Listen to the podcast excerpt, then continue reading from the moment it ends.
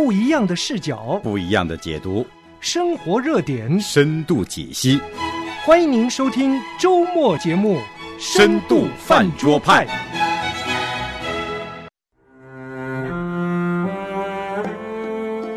从这个反的方向来讲，我就觉得哇，这么好的一个东西，以至于越南不愿意传给他的敌人。老远的看到信耶稣得水牛，所以一大群人来了。实际上福音本身它是个好消息，但是先是有一个坏消息。大家好，欢迎来到深度饭桌派，这里是饭桌下半场。今天饭桌上呢，在聊传福音当中会遇见的，可能显明了我们自己的信心啊，和显明了我们背后的这个对福音的认识的这些问题的这样的一个话题。所以呢我们下半场更加热闹，那我们先跟在饭桌上的两个嘉宾打声招呼。你好，五月。你好 ，Helen。阳光，你好。阳光你好。二位好，听众朋友好。好，咱们在上一节呢，就根据我们自己的，就是对福音的理解呀，还有我们自己传福音当中的印象比较深刻的一些事呢，有一些分享。我们再往水深之处走一走。我们这个节目的起因是因为阳光上个节目当中说到一句话哈，就说好像有些基督徒不分时间不分场合的突然的来了那么一句，而且是说末世了要受审判了哈，这样的一句，然后以至于让阳光觉得这样的猛然出来的一句话不是传福音，甚至可能带出不好的影响。那我们现在就来谈一谈传福音应该注意什么，还是也有技巧。那位说了一句呢，我形容他就扔了个炸弹他就走了，你知道吧？因为那个场合呢，就是大家都没有一个连续讨论的这样的一个机会，你一句我一句的哈，你扔了个炸弹就走了。海伦说完以后，我想了想，这位弟兄他说的话呀，不是完全没道理。为什么呢哈？因为我们现在很多时候啊，把我们的信仰过分的鸡汤化了。实际上福音本身它是个好消息，但是先是有一个坏消息，如果没有这个坏消息的话，福音就不成为福音了，对吧？我们知道福音就是主耶稣基督已经替我们付上代价，我们被救了，对不对？但是没有审判，我要代价干什么？为什么要有审判？为什么我在审判中需要被人付上代价？因为我是个罪人。大家还记得宋尚节牧师讲道的时候，经常手里头拖着个棺材啊，对，我先告诉你们一个坏消息，死路一条啊！但是主耶稣基督用他自己做了我们生命的路，所以说先说一个坏消息，我认为没有问题，但是你得基本上完备的把这个消息讲完，你不能讲完这个坏消息，这些人都不知道是怎么回事，而且他们正处在一个对灾难的恐惧之中，实际上是一个传福音的机会但是这样的一个说话的形式呢，可能让人呢，他可能从情理上、从情感上更难接受。我想，其实传福音要分几个层次。第一个哈，我们是个人传福音，就是无论得失不得失，我在各样的，比如说我的家庭聚会啊，或者同学聚会啊，或者甚至是可能我在公共汽车上，这是一种个人在传福音。我觉得个人传福音是无论得失不得失都是应该传的，没有问题。但是我们今天社会有一个又不一样的一个点哈，我们有一些公共话题，我们有一些公共讨论，那在讨论一些公共话题，是不是也要遵循一些公共讨论的规范，还是仅仅就把它当成我个人在传福音的一个机会？我认为没有任何的领域，没有任何的机会是不能去传福音的，但是你 hold 不 hold 得住，在有些地方是需要很高的一个谈话技巧，只是在这个时候你要怎样说话，你要怎样让人听进去。我们在传福音的时候，你有没有把对面的这个人当成一个真正有位格的人，好好的给他把这个福音传递给他，有没有这样的机会，有没有这样的渠道，我觉得都是需要考虑的。这里面其实我们现在进入下半场讨论，其实重点的是讨论传福音的技术问题了，对不对？或者说需要不需要技术？无独有偶，我最近就读到一篇文章，就说传福音不要讲方法的，因为传不传是你的事，信不信是神的事。那在我看来，这个本身说法就是一个问题。如果一个人啊，从信主那一天到他最后死亡告别这个世界，别人都不知道他是基督徒，或者他都没跟人说过，那他不是一个基督徒。传福音有多种形式，其实有时候很简单的就告诉别人，哦，我是信主的，其实这等于就是传福音嘛，是不是啊？有很多形式，所以我就觉得说，今天咱们其实已经共识上，传福音是肯定要传的，无论得时不得时，在任何场合，大的小的，我们都是，到底这个方法需要不需要？如果需要的话，我们过去有哪些方法是不好的？反过来请教我们的主持人和我们的阳光，肯定边上也有很多的听众在听这个问题，我替他们来问这个问题。我自己觉得啊，方法是重要的，但是应该怎么讲？我还是想举个例子吧，哈。我刚信主的时候，有一个牧师带领一个团队，就到了一个就是很偏远的那个地方去传福音。他说，我们要让耶稣的名在这个地方被人知道，那你不管是去买菜、上公共汽车、看电影，你买票，你只要接触到人，比如说你买菜的时候人家找你钱，就是你们有一个这个交往，就是一个互动嘛，随后你就要讲一声耶稣爱你。上车你把钱给这个售票员，售票员给你的票的时候，你也说一声耶稣爱你，就这么一句。为什么就这一句呢？他说先让他们知道耶稣的名。其实在上一次节目我们也讲，我们自己还是有责任传全辈的福音的，但是传全辈的福音实际上是需要时间的。很多时候比如说在一个没有福音没有教会的一个地方，比如说也传福音受限的时候，那你更快的方式就是先让你接触到的所有人知道耶稣的名字，起码让他知道耶稣的名字。他们确实是这样做的。我也在想，比如说是一个售票员，当他把票递给了这个宣教士，他肯定也不认识，他一天要遇到那么多的人，但是这个宣教士说了一声谢谢你，耶稣爱你，肯定会让他有一些不一样的感受，他起码听到了耶稣2个字。这个就有点像我们在福音中听到的，就是保罗说这个保罗撒种，亚波罗浇灌，神让他成长。那撒种撒什么样的种啊，怎么撒种？我觉得这些都是有迹可循的，不是一个标准模式，而是每个人或者每个教会或者某个宣教团体，他们按照神对他们自己的带领，他们来做这样的一个选择和这样子的一个安排的。我听到5月这样讲的时候，我就突然想到了这样的一个见证。可能听众朋友觉得我们自己有点矛盾哈，你们一会儿说有人撒种，有人浇灌，神让他成长。你们又说要讲全辈的福音，那么海伦又说只讲一个耶稣爱你，到底你们要怎样？其实我要给大家说啊，它一点都不矛盾。什么意思呢？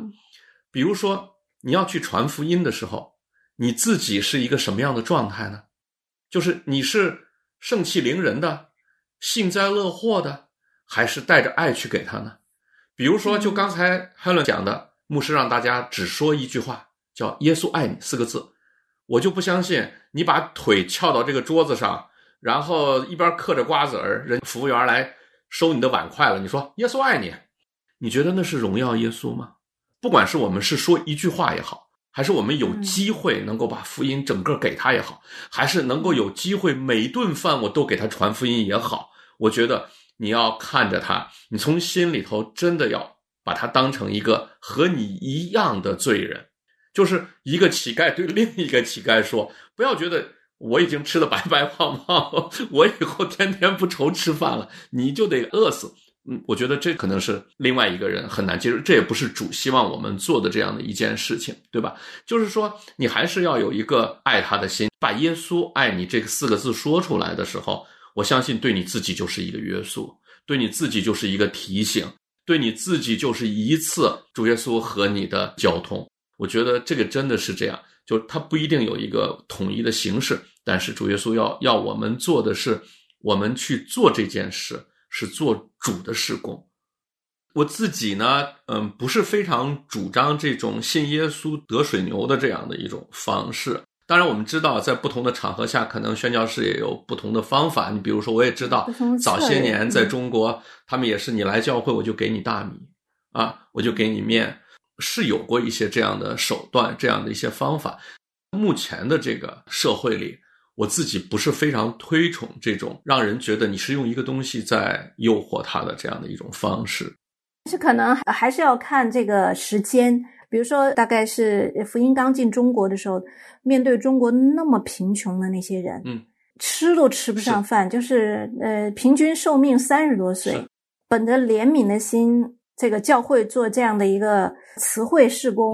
或者叫怜悯事工，我觉得这在把神的这种怜悯和爱彰显出来嘛。我们说好，到真正那个时候传福音，真正到教会信耶稣的很少，都是冲着信耶稣得水牛去的，确实是。但是我觉得神叫日头照好人也照歹人，上帝的怜悯的心肠里面，这些从国外抛去这么好的条件来到那么贫穷荒蛮贫瘠的地方，然后他们开着这样的福音事工，我觉得是要把它放在他那个处境里头去想的。刚才你们二位都说到一句，就说信耶稣得水牛，那这个好像这个故事呢，实际上我们在前一期节目里面讲过的，但是我想可能我们今天听的这些听众朋友不一定所有的人都知道信耶稣得水牛，这是一个典故，这是一个唐崇荣牧师有一次在讲道里面分享的。他就说那个有一个教会啊，打霓虹灯，然后打的是信耶稣得永生啊，结果这教会也没啥人来，突然有一天呢，发现好多人来教会来了。这个牧师就觉得天哪，我的祷告神垂听了哈，这个神开了福音的大门啊，就特别高兴，接待，然后完了以后，就在想为什么会这么多人呢啊？说他就问来的人，他说因为你们教堂上面挂的那个霓虹灯上写的是信耶稣得水牛啊，原来那个永生那2个字的霓虹灯啊出问题了，就有几个笔画呢，对，有几个笔画少了，所以说你看永生，结果他看的可能就看成水牛了，所以老远的看到信耶稣得水牛，所以一大群人来了。这也说了，就是其实物质对人的吸引力要比永生大。我脑海里一直在想的就是阳光在上一期说到，就是在一个公共话题的讨论的场合突然冒出这样的一句话，好像觉得我是不是有点欠妥哈这样子。我就在想，这是传福音应该付的代价，就是包括人家对传福音的人的不理解，包括人家对传福音人的抹黑，包括人家对传福音人的这种诬陷都有可能哈。为什么这样说？因为这些都是会发生的，就像五月讲他自己的见证一样。我就在想哈，如果五月你说你现在是信了主，你回想起来当时那个从美国来的老牧师给你讲的时候他那个真的是上帝就把这样的一个人猜到你的生命里面，让你得着这个福音，起码是第一次。对。但是如果你一直不信主，你肯定一直认为那是个神经病，你肯定一直认为那是一个帝国主义亡我之心不死，然后才派的人来。对，所以我就说作为基督徒，确实我们不需要去站在一个不信的人的角度去思考他会怎么看我们传福音的人。 对，我觉得他怎么看都不见得有好的，因为只要他不信，他永远会认为你们传福音的人是神经病，永远觉得你不管在什么场合讲福音都是不合宜的，是或者有什么别有用心，凭什么你来跟我讲这一套，对不对啊？除非他被福音得着以后，他回想起来，其实我们自己也有过这些经历，我们才回想起来，甚至会说哎呀，我为什么没有早一点信主，我为什么没有在那个最开始的时候福音临到我的时候我就接受。所以说真正能够对传福音这件事情有改观的，是等到这个人真正的信了主以后，他才可能对当时接触传福音的那个点，他才有所认识和这种归正吧。没错。否则的话，任何一个不信主的人，你不管得时不得时给他传福音，他都会认为你是神经病不合宜的。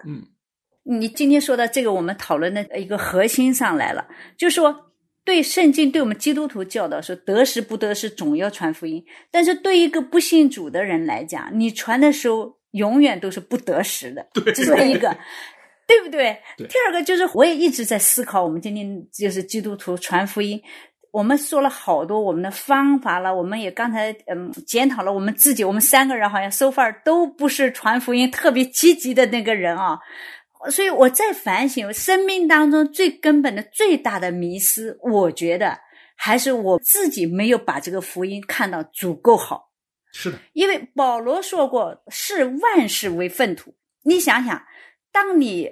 认为世界上所有的东西都没有我这个信仰好的时候，你所有的顾虑都不是顾虑了，对不对？就是因为还没有觉得足够好。你们刚才说跟这个人嘛不一定好传福音，跟那个人不一定好传福音。你知道我当时跟我父母传福音，我都是很大的困难。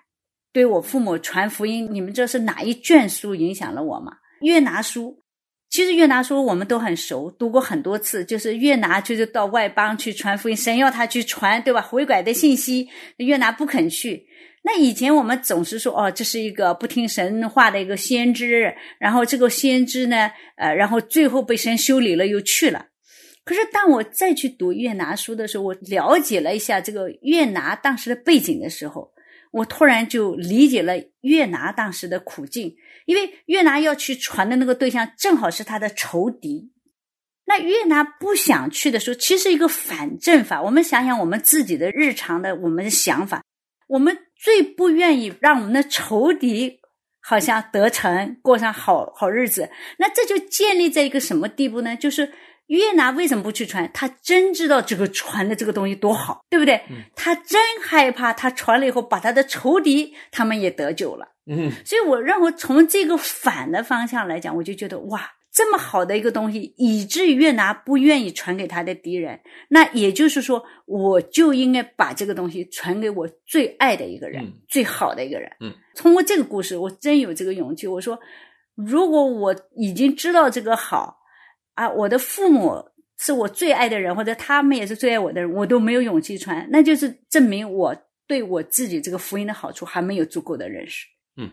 说到这儿呢，我就觉得我们要来分析另外一个话头啊。我们在上期的时候也说到过啊，说这个人配不配得福音呢？圣经里是有这样的一句话的哈，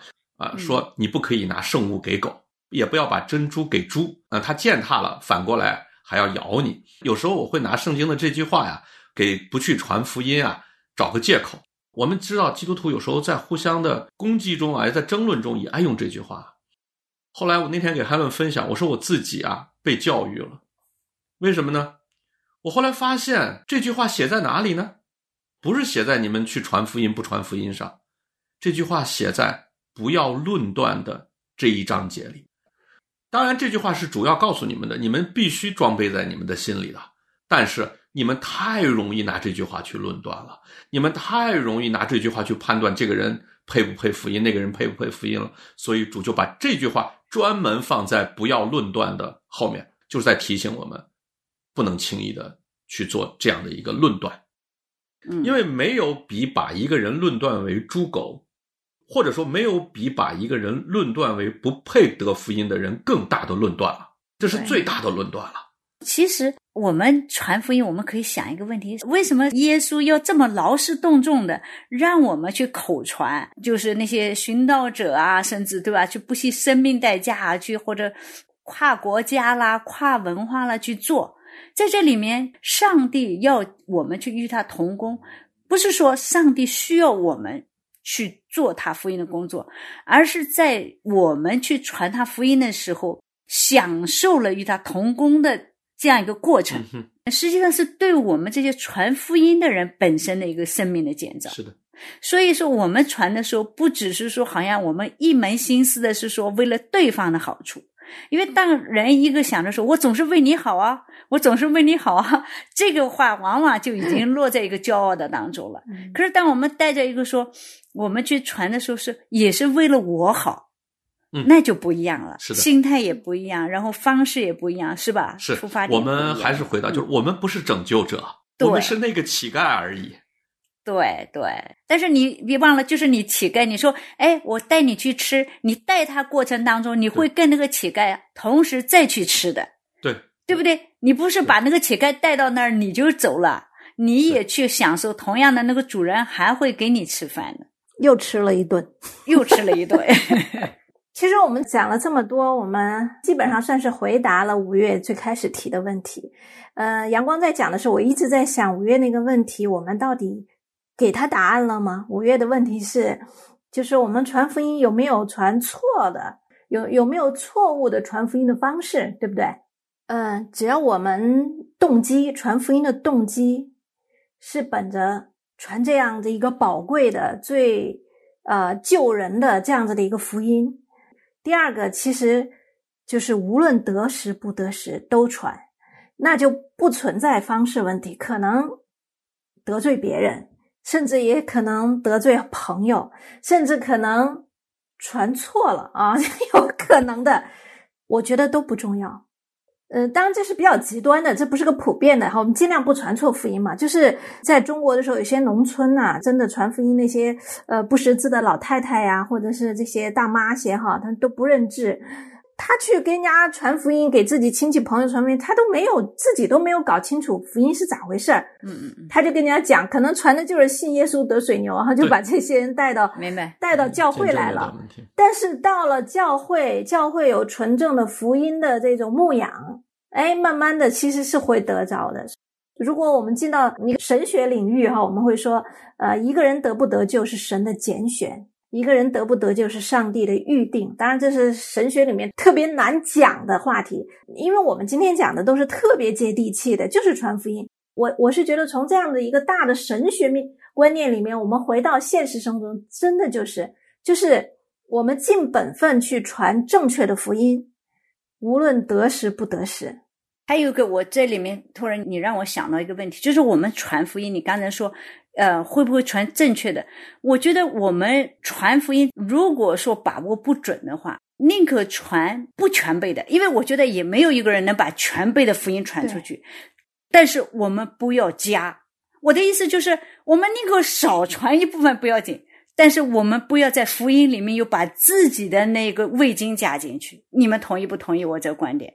但是蛮难的，如果这个人本来对福音就不是特别清楚，然后又特别热心跑去传福音，你知道他加不加都很值得谈。比如说我们认为值不值这个问题啊，当时这些传教士们，我们如果回到他们的那个生命状态啊，说你给这么一帮愚蛮的人哈，去给他们把你们的生命都搭上，连你们的孩子生命都搭上，对吧？那个教案值吗？实际上我们现在看今天整个这个世界，华人的教会是多么的兴旺，只有华人的教会还在正的增长，才过了100年200年不到，主就给你说，你看吧，你们撒的种，对吧？值吗？太值了，是吧？我们上集说要传全备的福音嘛，对吧？我们哪怕说错了，神会用，但是这个不是我们就传错误福音的借口。不，我刚才要说的，对，我确实这是我的想法，就是传全备的福音，我们一直说我们尽可能传福音，但是说这是我们一个努力的方向，对吧？就像无限靠近好，但是这也是我们现在说查经也是这样的，就是查经跟传福音，传福音当然是对不信主的人，查经是很多的时候我们是内部信主的。我觉得我们其实现在犯了更大的错误的时候，就是把自己的意思读到圣经里去了，就是是，我觉得传福音也是这样的。传福音其实全备的福音，我现在想想，全备的福音的话呢，不是就属灵次定律嘛？其实这几个点。如果大家严格讲反而是容易的，但是更多的东西大家抓住某一个点发挥的太多了，那个倒反而不好了，我是有这个担心。因为我们就传福音本身来讲，我们就是说无论得时不得时真的是要传，我们要监察自己的动机啊，这是我们的责任。但也可能有些就是漏网之鱼，意思就是说他这稀奇古怪的传了一个，有些人就听了就信了啊。我们用了2期的时间哈，我们来讲传福音，其实是想给我们自己说，这个福音首先是传给我们自己的，然后我们自己的生命里真正把这个福音看重了吗？就像最开始在节目的开始，我们每个人都有一些说的好听点，好像是有一些反思，有一些反省，好像就说哎呀，我们好像自己传福音也不是特别好。我想这一期节目更多是对我们自己来讲，我们希望我们这样的一个分享和谈论能激励起我们自己对传福音的热情，重新归正我们传福音的生命和对福音的理解。不知道你们两位阿不阿门？阿门阿门好，我们深度饭桌派呢是周周见，咱们就期待下次见了，有更好的话题跟大家一起分享，我们自己也得造就。好，再见再见再见。亲爱的听众朋友，您也想来饭桌聊聊吗？您对我们的小小饭桌有什么反馈或建议呢？欢迎您联系我们，我们的电邮地址是饭桌派的汉语拼音全拼良友的汉语拼音全拼点 net， 也就是 fanzhoupai@liangyou.net。您也可以直接给我们发短信132-2996-6122，请您在短信内容的开始先写上饭桌派，我们就能互动和交流了。我们在饭桌上等你哦。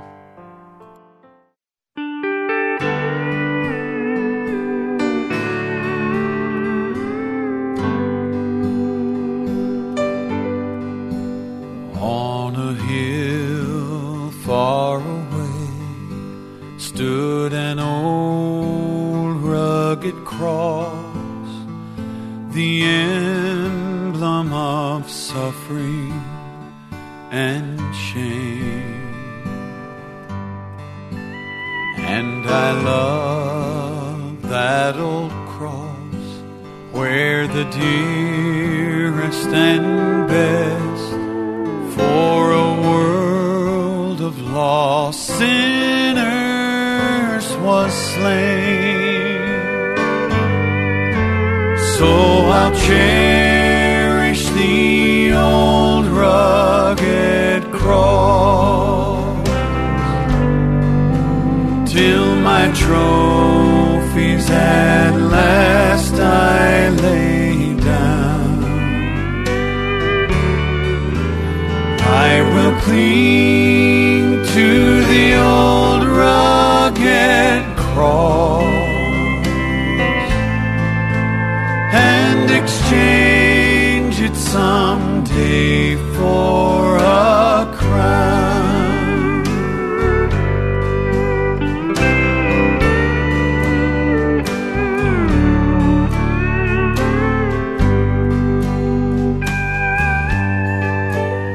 In that old cross stained with blood so divine, a wondrous beauty I see, for 'twas on that old cross Jesus suffered and died to pardon and sanctify me.